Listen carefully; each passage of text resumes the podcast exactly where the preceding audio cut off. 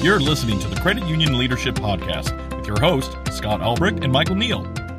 Hi, everybody. It's Mike Neal, Executive Director with ServiStar Consulting, and I'm really excited and honored to introduce this podcast to you, which is our interview with Tansley Stearns, Chief People Officer at Canvas Credit Union. I first met Tansley about 20 years ago. I uh, can't believe it's been that long. And when I first met her, I said, one day everyone is going to be working with Tansley or working for Tansley. And I don't think I'm wrong. Um, over the years, Tansley has continued to grow and advance in her career, but more importantly, in the positive impact that she has had on the credit union movement, her time with uh, the Filene Research Institute being notable, and as um, someone who has a positive impact on people. Welcome to the Credit Union Leadership Podcast, a podcast dedicated to credit unions on all things leadership, management, and culture. Brought to you by ServiStar. Since 1998, ServiStar has been helping over 500 credit unions transform cultures into high performing, award winning, member centric sales and service champions. To learn more about what ServiStar can do for your credit union, check us out at servistarconsulting.com. About 15 years ago, I asked Tansley to speak for me at a conference I was putting on, and she was pretty average, I would say. Because uh, she's untalented? No, because she really never had a lot of large room speaking experience. And so she said, You know, how did I do? And I said, uh, just wasn't what I expected. It wasn't you. People didn't get to see you. They got to see a public speaking version of you. And she and I have a really good relationship where I can say those types of things to her. She can say those types of things to me. And so, uh, about three years later, um, I had the opportunity to see her speak, and I was floored at how incredibly talented she was at public speaking. And I said, That's not the same person I saw three years ago. And she said, I took your advice and I made it my goal to be good at this. And that tells you everything you need to know about Tansley. Undaunted, dedicated, intelligent. She's she's what we need in the credit union movement. We can talk about member journey mapping, but before we do that, we get to play a game. You excited about playing a game? Always. I love games. Okay. All right. So you got three questions you can ask me to determine what's in the box. Okay. Is it something that's important to you? No. Um, tell me one thing about it. I can stick it to stuff. Oh, okay. What's thing? What's one thing you don't like about it? I have to order more. Okay. That's all I get. That's it. Uh, well, all right. I'm gonna call it. Is it silly putty? Oh, nice guess.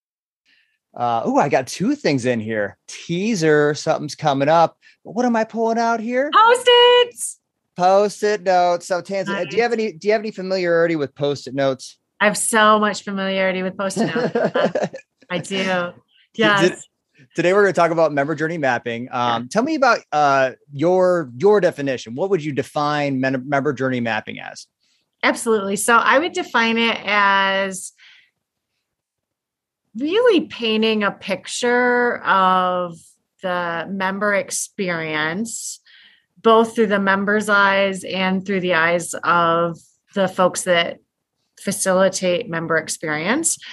And ultimately the outcome. So that you know that's kind of what happens right? We want to map that current state. We want to map the future state at a very granular level.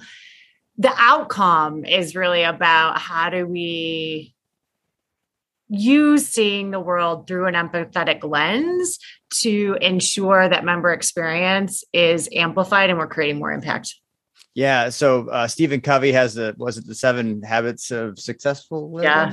One of them's uh, begin with the end in mind. So um, you have been on a whole host of podcasts, yeah. and you've actually helped design a podcast that Mike Neal was on. So this is kind of like yeah. a little little great deal here that we got going yeah. on here. Um, but you know, of all the podcasts that you've been on, uh, and even some of the ones that you help run, what's one thing about maybe that outcome based member journey mapping that you wish you would have said and you actually haven't said yet that you could use this podcast as a forum to maybe launch a, a new thought or a new concept. Yeah you know i think the the thing that i would say is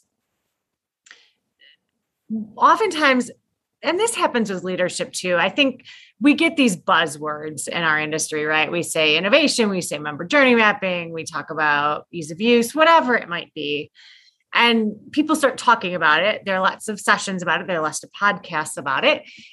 And then people start to believe that they're experts because they've heard about it. My invitation to folks is to really consider the practice of it because just like with leadership, my observation of member journey mapping is that you get better at it the more that you do it. It becomes a discipline within the organization and it's a journey that's never done you know this practice is something that just because for example you mapped the new member process last year doesn't mean that you're done you're finished you've landed. This is an ongoing really investment in member experience. And the more people across your organization that you can get involved over time the more that integrates into who you are and becomes who you are versus some activity that you did yeah, it kind of reminds me of uh, what we do at ServiStar Consulting, which is leadership training. And yeah. uh, in the topic of leadership, which is kind of interesting, we have leadership training, and there's a topic called leadership. Your credit union just went through something like this, and yeah. in it, it's talk about it talks about the vision and how some people want to you know have eight pack. And so they don't appreciate the fact that now their pants fit a little bit better because they're so focused on having an eight pack. So you know they don't enjoy the journey. And it sounds like there's there's a, there's a correlation there where if my vision statement is to empower the financial wellness of every member and yes. that may ne- that might be a perfect state that we never actually see while i'm alive then yeah. i have to get good at enjoying the, the small wins along yes. the way uh, of, of the journey. So talking about small wins, yeah. Uh, so, so, some of the people on this podcast have probably heard of you because you traveled a lot and got a lot of air miles uh, when you worked for Filene. Yep. And now you're traveling uh, virtually uh, as, as a new uh, people officer, chief people officer there uh, at, uh, at Canvas. Um, so you, you, you've gotten out and you've, you've talked to a lot of credit unions about this topic in particular.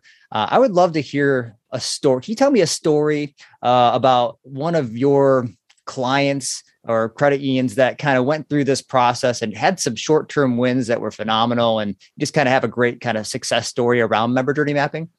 Yeah, I think one of them that's most powerful really demonstrates the reason that journey mapping matters so much. And it's all about human behavior. So I was doing this journey mapping session with one of the largest credit unions in this country. We're doing some specific journeys for their communication center.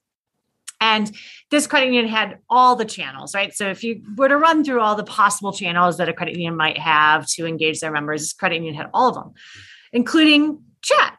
And so, you know, one of the questions that I ask as we go through every single journey is to say, okay, so now if the member started in chat, what would happen?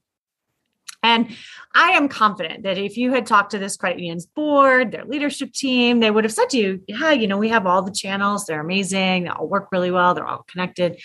So I, we get to live chat and I said, okay, so tell me what happens when the member begins their journey in chat. They said, oh, okay, yeah. So what happens is we chat back to them that they can't do that with us on chat and that they should call us. So you've got an omni channel that's broken. What is what's so? How, what do you call it? omni channel? It's not an omni channel. Yeah. Well, and I think that the the lesson there that's so important is that we've got to really get under the covers, right? What we believe is happening in our organizations and what's actually happening are often two different things. Mm-hmm. One of the most common things that I see is that I, I always invite credit unions to consider having different people that have the same role, but are, for example, in different branches or maybe two com center folks be in the same session because frequently what will happen is I'll ask a question like that. Okay, so say a member's doing an auto loan application, you know, walk me through it. Frequently, two different branches will say, okay, well, this is what happens. And they'll be talking, and the other person from another branch like, no, no, no, no, that's not how we do it. And so there's all these discoveries that occur in the room that help us to better understand what's actually happening. And frequently, what we'll see is that ease of use we care so much about our members as credit unions and we we will often make the member experience exceptional right? But with duct tape and all kinds of sticky notes that are just holding it together and we're swimming underneath with 50 processes to make that happen. And in today's environment with the war for talent our employees are not going to accept that, right? When the world works the way that it does, if we aren't building systems to make their lives easier, they're going to be questioning what in the world we're doing. So I think in answer to your question, there's so many stories I could share. I think the the synthesized version is it's this moment to really bridge the gap between what you think is happening, what's actually happening, and then dream towards that future state and it, then be able to prioritize because we can't fix everything all at once yeah. but as we eat the elephant making sure that along the way we've been able to identify boy these three pain points are the ones that are really damaging the experience for our members and let's get those right yeah, and and uh, someone who comes from a larger institution, sometimes you can you can feel like you already have everything kind of lockstep, and uh, the branch manager is kind of a great reference point because if it's not lockstep, they're usually the first person that hears about it. Yeah. Um, you know, if they can't get a hold of the, the call center, they come into the branch. If they can't yeah. get a chat answered, they call the branch manager or email the branch manager. Yeah. So that's that's a good front line of defense. So yeah. uh, so there's one more thing in the box and uh and this time this time i'm going to reveal what it is and i want you to i want you to guess where it's from okay Ooh, so okay. I'm, so I'm, I'm, I'm, grabbing the box here oh okay. now this does have meaning to me this uh, if I were to say one thing about it, comes from a special place. Uh, okay. One thing that I don't like about it is I don't have more of them. Where is this rock from? Oh, so interesting. Is it from your favorite beach? It is not from my favorite beach. I'll give you one more guess. It's close to your home. Mm, is it from a mountain in Colorado? It is from a mountain in Colorado, potentially a mountain on Colorado where Ed Filene himself stood. Ooh, maybe Park? Yes, maybe ah. he, he picked this rock up and he skipped it across a lake. Who knows? You know, because because the nice thing about you know grass is you know it keeps on growing year over year, but rocks they just kind of stay the same. So he might have stood on this rock. He might have you know eaten lunch on this rock. Who knows, right? What happened with this rock and Ed Filene? But 1934, he was there uh, 2021, I was there and I grabbed the rock. So, you know, for those of you who are, you know, uh, nature preserver people, I'm sorry, I took a rock. I think maybe in Colorado that's illegal, uh, but I did take a rock. Um, so let's say Ed's with us today. He's on the podcast. Um, you, you, used to work for the Filene Research Institute. Um, what would he have to say about member journey mapping? He would love it because I think what Ed's perspective teaches us is that human beings matter. And when done well, journey mapping comes from the heart of human beings, understanding their biggest pain points and solving them in new and unique ways. When he was founding credit unions, that's precisely what he was doing. People didn't have a safe place to put their money, they didn't have a trusted resource to find a loan and credit unions were all about bringing people together to encourage that. So I think that he would love this.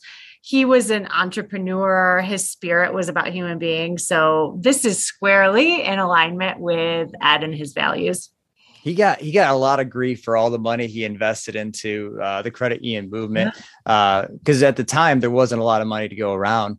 Um, and you know this is speculation because you know we don't have a whole lot of words about his situation. But when you see the actions of, of what he did, um, given his influence and his ability to to do what he did, I do feel like he he's like I have money and these people don't there's there's not equitable balance here. I can get a loan and these people can't, and I don't need a loan and they do. And so I, I do feel this is speculation, but I do feel like he he saw that there was a gap uh, in what was accessible to him and what was accessible to his neighbor, and he he committed his life to do not just credit union stuff. I mean, if you look into the history of Ed Filene, he has a lot to do with some of the benefits we have at work and yeah. some of the the equal pay and you know that kind of stuff started with with movements that he had early on. So, uh, well, and, yeah. and I would say, Scott, to your point, you know that listening to his employees was, I think, that genuine spark and so that's a really special part of what we do. Again, as we talk about journey mapping, is make sure we're not only listening to the member because they are why we exist, but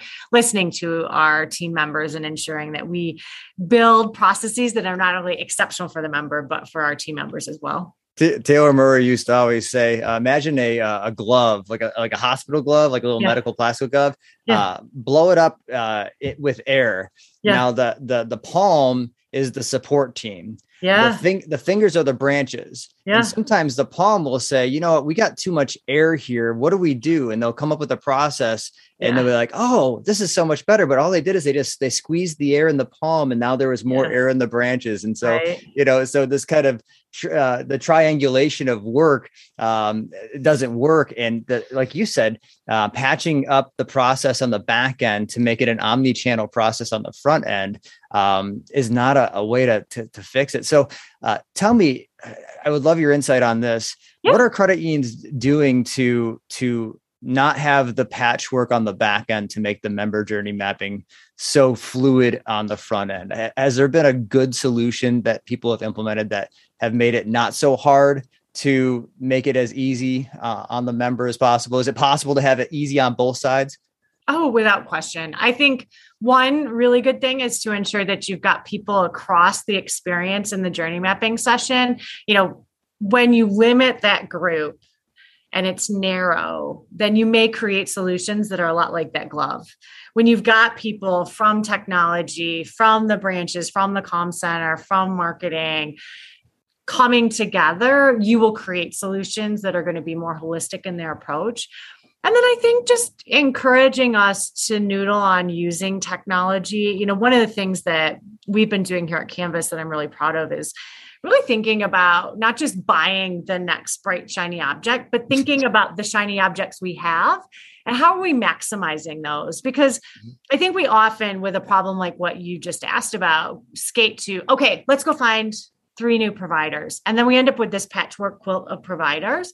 Yeah oftentimes if we dive under to understand what we have with the tools that already exist frequently we have the solutions there and our ability to maximize those will then enable us with the next great tool because oftentimes the technology is not the answer. It's what the underpinnings are that allow the technology to serve us well. You know as an example we think about a tool for crm as an example those yeah. only work as well as what we build to have them be successful. And so I think it's about getting the right people in the room, using the tools that we have to their best ability, and then just continuing to challenge the process over time. Because one of the places that I think we often skin our knees is when we think, okay, well, we've done this one thing and now it's over. We got to continue to look at it because the world's changing too quickly to only review things every six years or so. Yeah, the so in the non-credit world, we call that the continuous improvement chain. And yeah. actually, when you got out the post-it note, so ServiStar is doing member journey mapping for clients who have gone through the member experience builder uh, process, and I got the privilege of being on a training call that I wasn't leading. It was awesome. So I got the I got to listen in, and we had these post-it notes, and we were putting them on the wall, and it reminded me of Kaizen training. Has anybody ever brought up the fact that Kaizen training and member journey mapping kind of similar processes, and that we're we're reducing uh, variances and we're, we're, reducing waste and we're trying to make it a, a, more efficient and a more lean process. Has anyone ever made that correlation that seems a little bit uh, like a lean six sigma practice just made credit union for the made it for the member? Lean yeah, six sigma it. made for the member. We're not making automobiles we're making financial wellness journeys. Uh, has anyone made that correlation before?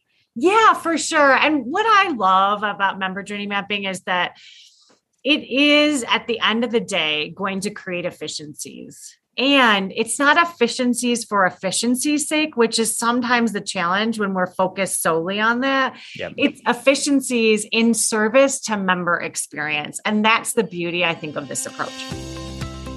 Thank you, Tansley Stearns, for being on today's Credit Union Leadership podcast. In such a short period of time, I learned so much, and I know the listener had just as much value just hearing from the expert on member journey mapping, but more than just that, the expert on outcome based thinking in credit unions today. Such a great pleasure to have Tansley Stearns on today's podcast. Well, stay tuned to the next season of episodes of podcasts here at the Credit Union Leadership Podcast. We look forward to seeing you in season four. Okay, this is for those listeners that stick tuned to the end. Tansley Stearns' daughter MacKenzie is being interviewed by Tansley on what she thinks member journey mapping is. Enjoy. Hey, MacKenzie. Hello. All right, what do you think journey mapping is? Uh, like of all the journeys you did, and then like back in like when people were trying to still like find where we live today they would draw like maps of where they've been and write notes like captions on the maps and that's what i think journey mapping is. That sounds awesome. Thanks. Yeah